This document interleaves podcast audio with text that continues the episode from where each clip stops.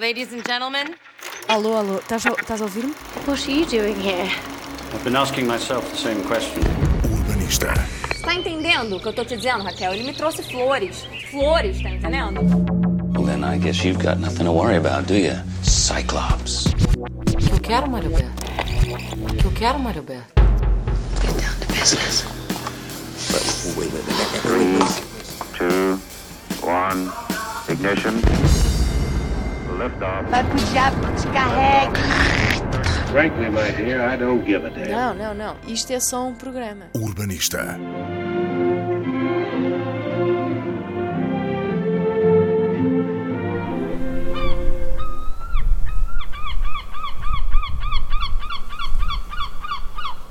Bem-vindos. O urbanista saiu novamente do estúdio e desta vez para visitar um dos locais maravilhosos que descobri recentemente. Cheira a mar e tem o vento a passar. Quando entrei pela primeira vez, em agosto, a sombra fez-me pensar que poderia viver ali, não fosse a casa já estar ocupada.